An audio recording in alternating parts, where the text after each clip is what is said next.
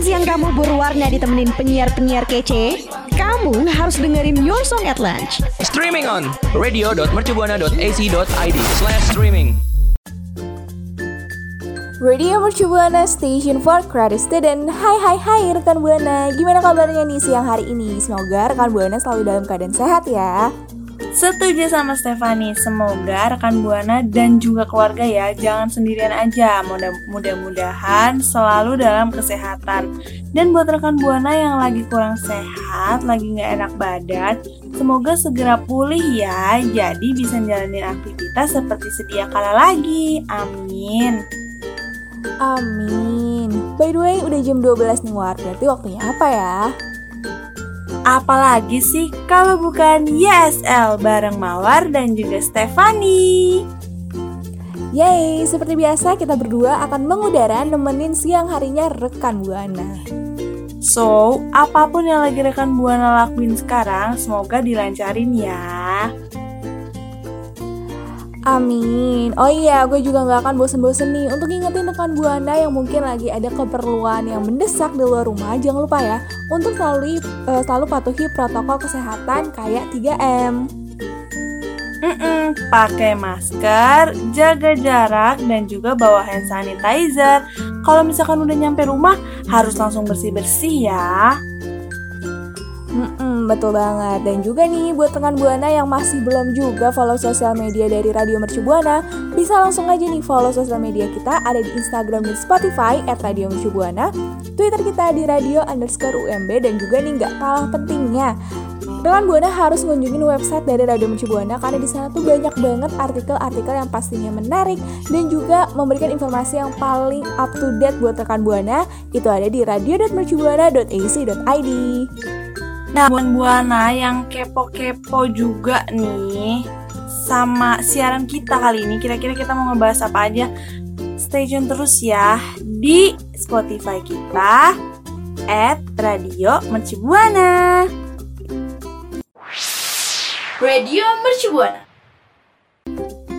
Rekan Buana, Stefani, tahu kan kalau negara Indonesia itu dulu namanya banyak banget. Yang gue tahu aja ada dua, ada Nusantara, ada Hindia Belanda. Oh iya, tahu dong War, masa gak tahu sih? Kan dulu belajar I P S waktu S M A, S M P juga tuh ada materinya. Hmm, sekarang ada negara udah gede, udah terkenal, tapi mau ganti nama. Oh ya, emang ada ya? Rekan Buana sama Stefani pasti tahu banget kan Filipina. Nah, jadi presidennya ini berencana mengganti nama Filipina jadi Maharlika.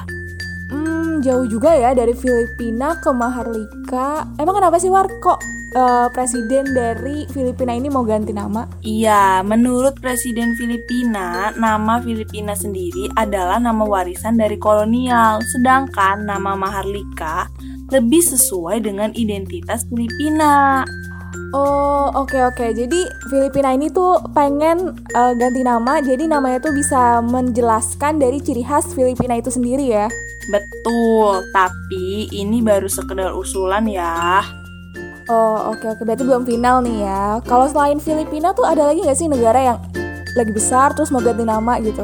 Ada dong, Steph. Nih ya, gue kasih tahu buat Stefani dan juga rekan Buana mungkin yang belum begitu paham.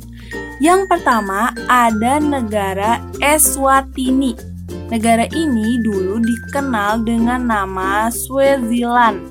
Oh, uh, namanya mirip-mirip gitu ya sama Switzerland. Nah, ini merupakan salah satu alasan kenapa diubah namanya, jadi biar tidak ada salah penyebutan. Selain itu, nama Eswatini dipilih karena memiliki makna tanah orang Swazi. Oh alah, negara ini emang ganti nama sejak tahun berapa sih War? Sejak tahun dua ribu delapan belas, Raja Swaziland, Raja Mswati ketiga mengambil keputusan untuk mengganti nama negaranya dari Swaziland menjadi Eswatini. Oh gitu, tapi gue jadi keinget juga deh ya, ada satu negara yang emang ganti nama juga, itu kalau nggak salah ya nih ya, selain Swaziland itu ada negara lain, uh, Myanmar bukan? Hmm, cakep. Pinter bener emang Stephanie. Jadi Myanmar ini mengubah namanya sejak tahun sembilan belas delapan puluh sembilan yang sebelumnya menggunakan nama Burma. Oh iya betul, namanya Burma tuh nama sebelumnya. Tapi gue lupa sih, gak tahu kenapa itu namanya diganti jadi Myanmar. Oke, gue kasih tahu, rekan Buana juga dengerin ya. Alasan kuat untuk mengganti nama ini adalah untuk memperkuat persatuan. Rezim junta militer yang, militer yang saat itu menjadi penguasa Myanmar menilai bahwa Burma itu hanya mewakili satu etnis saja, jadi tidak mewakili seluruh etnis yang ada di Myanmar. Oh, oke okay, oke, okay. Jadi kayak gitu. Uh, satu lagi dong Mawar, terakhir deh, terakhir nih. Hmm, masih kepo ya? Oh, udah deh, gue kasih tahu rekan Buana juga ya, mau tahu atau nggak mau tahu? Iya udah, mau kasih tahu aja. Pokoknya mau tahu nggak mau tahu, biar rekan Buana tambah ilmu. Jadi yang terakhir itu ada Sri Lanka. Jadi sebelumnya Sri Lanka itu menggunakan nama Ceylon. Oh, lucu banget ya namanya Ceylon. Terus kenapa sih kok bisa diganti jadi Sri Lanka? Itu jauh juga loh namanya loh. Jauh, yang satu kayak nama-nama apa ya, Sri Lanka. Sri Lanka gimana ya, nama-nama daerah gitu tapi tapi jadi identik gitu. Nah, Ceylon ini yang dulu ya, namanya yang dulu ini adalah nama panggilan dari penjajah yang pertama kali datang ke Sri Lanka, yakni Portugis. Inggris menggunakan nama tersebut sejak tahun delapan belas lima belas hingga sembilan belas empat puluh delapan. Walah, jadi Ceylon tuh nama orang toh. Keren juga ya nama orang jadi nama negara sekarang. Betul. Dan pada abad ke dua puluh nama Sri Lanka mulai digunakan seiring dengan dorongan kemerdekaan negara tersebut. Akhirnya pada tahun sembilan belas tujuh puluh delapan, Sri Lanka resmi menanggalkan nama Ceylon dan mengubahnya menjadi Republik Demokratik Sosialis Sri Lanka. Radio Mercubuana. War, lo tau gak sih kalau portal berita healthline dot com itu bilang kalau misalnya ada rasa cemas yang muncul dari seseorang akibat kita tuh suka mikirin masa depan tentang bumi dan juga kehidupan-kehidupan yang ditampung di dalam bumi. Emang ada ya Steph ya? Tapi gue juga sering ngerasain itu sih. Nah, sering ngerasain kan? Jadi itu tuh ada namanya dan disebut eco-anxiety. Jadi kayak yang dikutip dari time dot com, yang pertama kali mendefinisikan nama ini tuh adalah The American Psychological Association pada tahun dua ribu tujuh belas. Wah, baru tahu sih gue, Steph, kalau misalkan rasa cemas terhadap bumi itu jadi anxiety gitu. Berarti ini ya, berarti yang nama-nama yang kita ganti tadi itu termasuk kecemasan terhadap bumi ya? Mm-mm, betul, ternyata benar juga War. Dan ini juga masih bersumber uh, di narasumber yang sama ya, yaitu time dot com. Eco anxiety ini tuh nggak sama dengan gangguan kecemasan uh, klinis lainnya. Jadi meskipun dokter ngat, uh, mengatakan ketakutan tentang iklim dapat memperburuk atau memicu masalah kesehatan mental yang sudah ada sebelumnya. Wah, rumit sih ini si siapa tuh eco anxiety ini. Tapi sebelumnya nih ya Steph ya, asal muasal kecemasan lingkungan ini tuh apa gitu supaya rekan Buana tuh ngeh gitu loh. Nah ini nih ya untuk Mawar dan rekan Buana, sebenarnya uh, asal muasal dari kecemasan lingkungan ini tuh ada dari berbagai asal gitu ya, dari berbagai pandangan. Jadi nih ya, menurut Medical News Today, katanya tuh kecemasan tuh bisa dari berbagai hal. Contohnya ada dari pengalaman, resiko, atau kita tuh memiliki orang yang kita cintai dan kita beresiko untuk berhadapan sama cuaca ekstrim yang terkait sama iklim, kayak misalnya badai, kekeringan, dan juga kayak kebakaran hutan tuh. Oh, terus-terus? Nah, selain itu juga ada nih bukti-bukti ilmiah yang semakin uh, nunjukin ya, menunjukkan bukti yang sangat kuat kalau misalnya masyarakat itu mulai mengalami kecemasan yang ekstrim atau kronis, karena tuh masyarakat tuh ngerasa kalau misalnya mereka tuh nggak bisa mengendalikan masalah lingkungan dan juga apalagi perubahan iklim ya, manusia lah ya, masa ia bisa mengendalikan angin, hujan kan kita nggak bisa. Hmm, sampai bisa sesetres itu ya? Iya, betul banget War. Bahkan gak hanya itu ya. Jadi Medical News Today ini juga ngasih tahu kita kalau misalnya sebagian orang itu uh, memiliki peningkatan krisis lingkungan, tidak hanya menimbulkan rasa frustasi dan takut aja, tapi juga bisa jadi sumber kecemasan yang terus-menerus ada. Dan juga selain itu ya, orang mungkin juga ngerasa bersalah atau cemas tentang dampak yang mungkin ditimbulkan oleh perilaku generasi mereka terhadap lingkungan dan generasi mendatang. Jadi eco-anxiety ini tuh kayaknya tuh bikin kita tuh sangat-sangat aware gitu ya sama lingkungan kita, dan kita tuh suka ngerasa bersalah kalau lingkungan kita tuh jelek. Itu tuh kita ngerasa bersalah gara-gara kita, gara-gara manusia gitu. Makanya ini disebut eco anxiety banget. Hmm, tuh ya rekan Buana, walaupun penjelasannya singkat tapi itu udah, harusnya sih udah nancep banget sih di pikiran kita masing-masing, karena ya yang bisa ngejaga bumi siapa lagi kalau yang bukan yang masih hidup gitu kan. Hewan juga yang ngejaga kita. Jadi rekan Buana jangan lupa buat selalu menjaga lingkungan, karena rasa cemas terhadap lingkungan itu sangat berdampak kepada kesehatan mental kita. Jangan sampai kita punya kes, penyakit mental gitu cuman gara-gara lingkungan yang kita rusak sendiri. Radio Mercubuana. Steph, tadi kan lu udah ngebahas seputar hal yang baru banget dan pastinya berat karena baru kita terima. Kali ini gua mau intermezzo sedikit.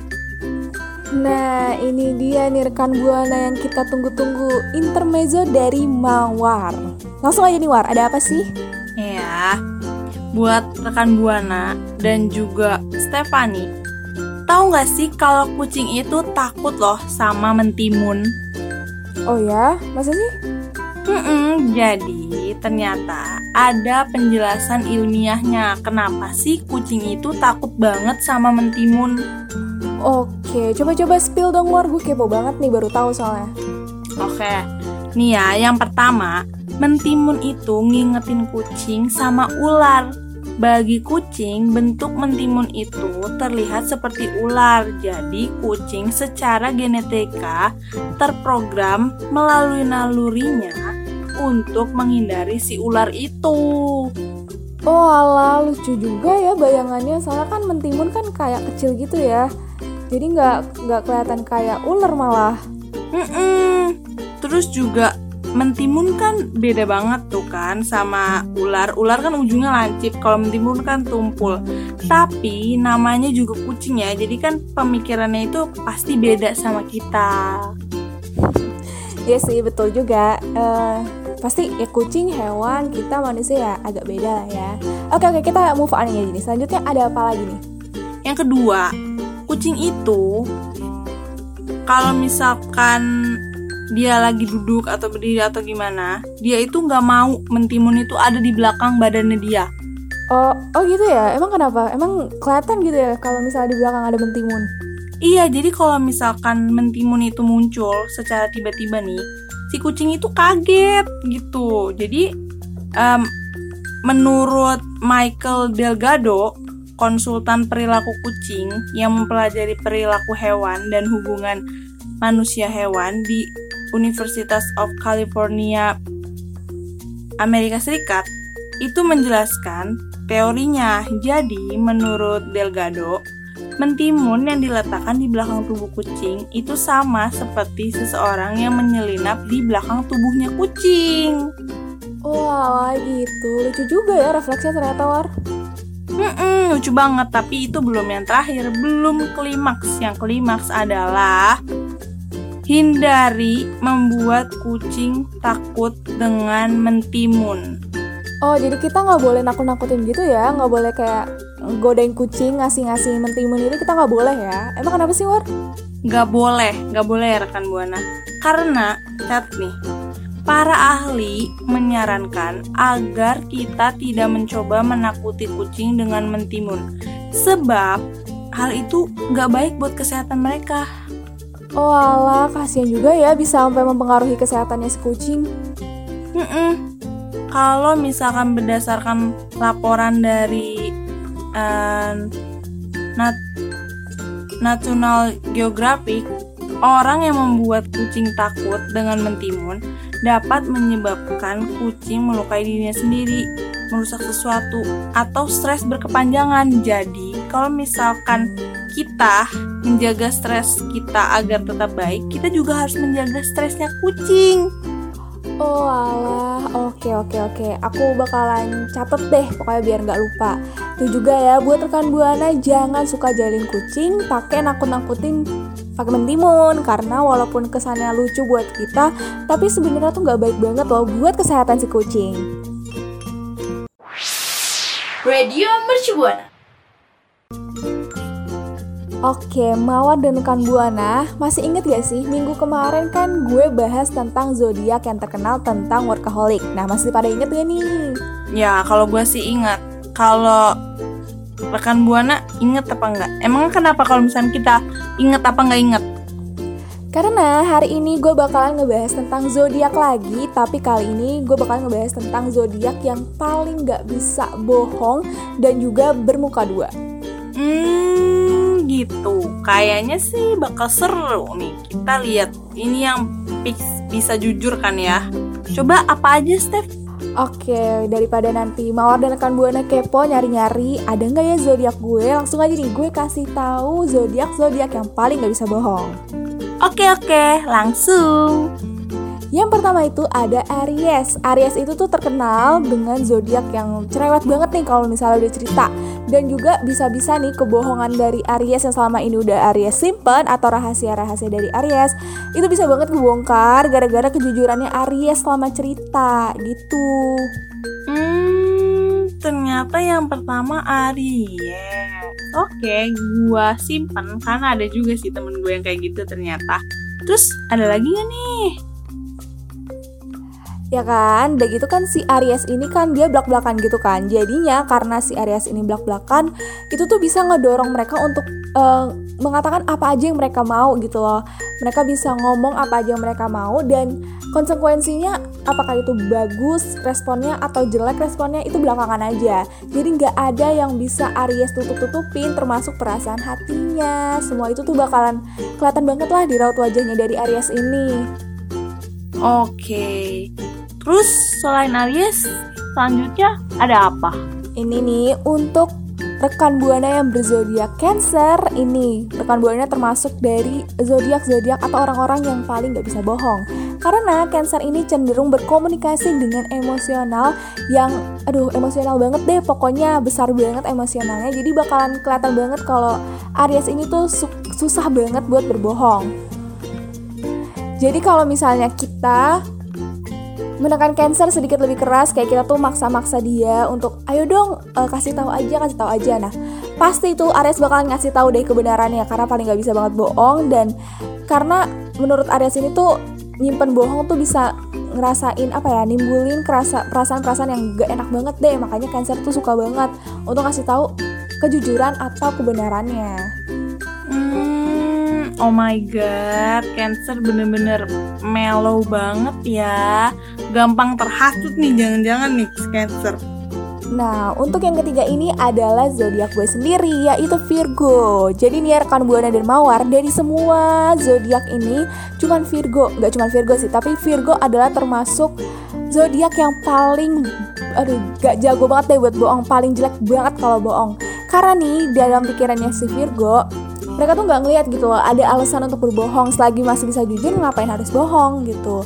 Jadi karena kebenaran itu bisa membantu orang jadi lebih baik, jadi Virgo tuh gak mau berbohong. Dan saat Virgo berbohong pun, mereka akan melakukannya secara berlebihan gitu. Jadi kayak, aduh lebay banget deh gitu bohongnya. Hmm, senang loh ya Steph ya, semuanya masuk, workaholic masuk, gak bisa bohong masuk deh. Paling the best dah nih, nih si zodiak ini nih. Iya kan, Virgo kan zodiak paling keren, rekan Buana dan Mawar. Kali nggak masuk. Hmm, gitu-gitu yaudah. Mending kita move aja deh biar kagak makin gede itu kepala rekan-rekan Buana yang punya zodiak Virgo. Oke oke, kita move on ya ke zodiak yang paling terakhir, itu ada zodiak Sagittarius. Hampir sama kayak Virgo, Sagittarius ini tuh sangat buruk-buruk-buruk banget pokoknya untuk berbohong. Karena setiap kali Sagittarius itu keceplosan, itu uh, sering banget uh, pada saat kayak mereka tuh lagi bercanda gitu, mereka suka keceplosan dan akhirnya bohongnya gagal lagi, gagal lagi gitu. Jadi kalau misalnya kita nih ya ngandelin Sagittarius untuk berbohong, atau kayak misalnya kita jaga rahasia ya, jangan sampai rahasia kebongkar, itu salah banget sih kalau ke Sagittarius, karena emang si Sagittarius ini paling gak bisa banget nahan rahasia, termasuk soal kebohongan. Jadi ya hati-hati aja sih, si Sagittarius ini suatu saat bisa keceplosan. Wah, bahaya nih kita kalau mau curhat sama Sagittarius. Mm-mm. Makanya nih buat rekan Buana, sebenarnya jangan ditelan mentah-mentah juga sih ya, karena mungkin ada nih Sagittarius yang sebenarnya uh, bisa banget nyimpen rahasia, bisa banget untuk uh, menjaga supaya nggak keceplosan. Jadi ya itu balik lagi ke rekan Buana masing-masing, apakah rekan Buana ini uh, mau untuk ngasih rahasianya ke orang lain atau mau disimpan sendiri aja, itu masih terserah rekan Buana ya. Hmm. Ter- terlepas dari itu ya, apapun pilihannya rekan Buana, pokoknya jadi aja diri sendiri, udah gitu aja intinya. Yang penting intinya kan berbohong juga nggak baik gitu kan. So, Mawar mau dong sama Stefani juga dengar cerita-cerita dari rekan Buana. Mungkin ada zodiak yang masuk atau mungkin beda. Enggak kok, gue nggak kayak gitu gitu ya. Bisa langsung ceritain aja di Twitter kita di et radio underscore u m b. Jangan lupa pakai hashtagnya Y S L. Radio Mercubuana. Tadi kita udah bahas banyak banget ya, Steph, dari mulai apa tuh yang pertama negara ganti, terus tuh kita bahas soal apa tadi ya, uh, yang mental eco anxiety, terus abis itu kita juga ngebahas ya, terus ngebahas apa lagi tadi, kucing. Terus kita juga ngebahas soal zodiak-zodiak yang suka bohong. Nah, kira-kira nih Steph, dari semua hmm, segmen tadi, yang nyantol di lu apa? Kalau yang nyantol di gue itu sih pasti yang kucing ya, karena kan kita tuh hidup, ya pasti kita hidup tuh uh, di nggak jauh-jauh dari kucing, kucing, kucing, dan banyak banget. Ini nih yang gue lihat tuh orang-orang suka banget sama kucing, Mawar. Apalagi mungkin rekan Buana nih ya, pasti juga suka sama kucing kan. Nah tapi ternyata ada fakta yang unik banget nih tentang kucing, yang ternyata kucing itu gak suka sama timun karena mirip ular. Itu fakta yang menarik banget sih, soalnya gue baru tahu. Iya sih, gue yang ngebaca itu juga kayak, oh jadi gitu ya. Terus gue gini ya, mikir gitu. Tapi kalau maksudnya kalau kucing itu dikasih timun yang udah dipotong-potong nggak ngaruh kali ya, kan nggak, bentuknya nggak kayak ular gitu. Iya benar-benar benar. Jadi kayak malah tadi kan gue mikir ya, kalau misalnya kita lagi ada di tukang pecel lele atau kita lagi di rumah makan gitu, kalau misalnya ada kucing yang ganggu kita makan kan e, kita ngusirnya bisa nih pakai timun, karena tadi kan dia takut sama timun kan. Tapi ternyata kalau dipotong-potong ya bentuknya udah beda lagi gitu, berarti nggak akan ngaruh juga, nggak bakalan pergi juga itu kucingnya.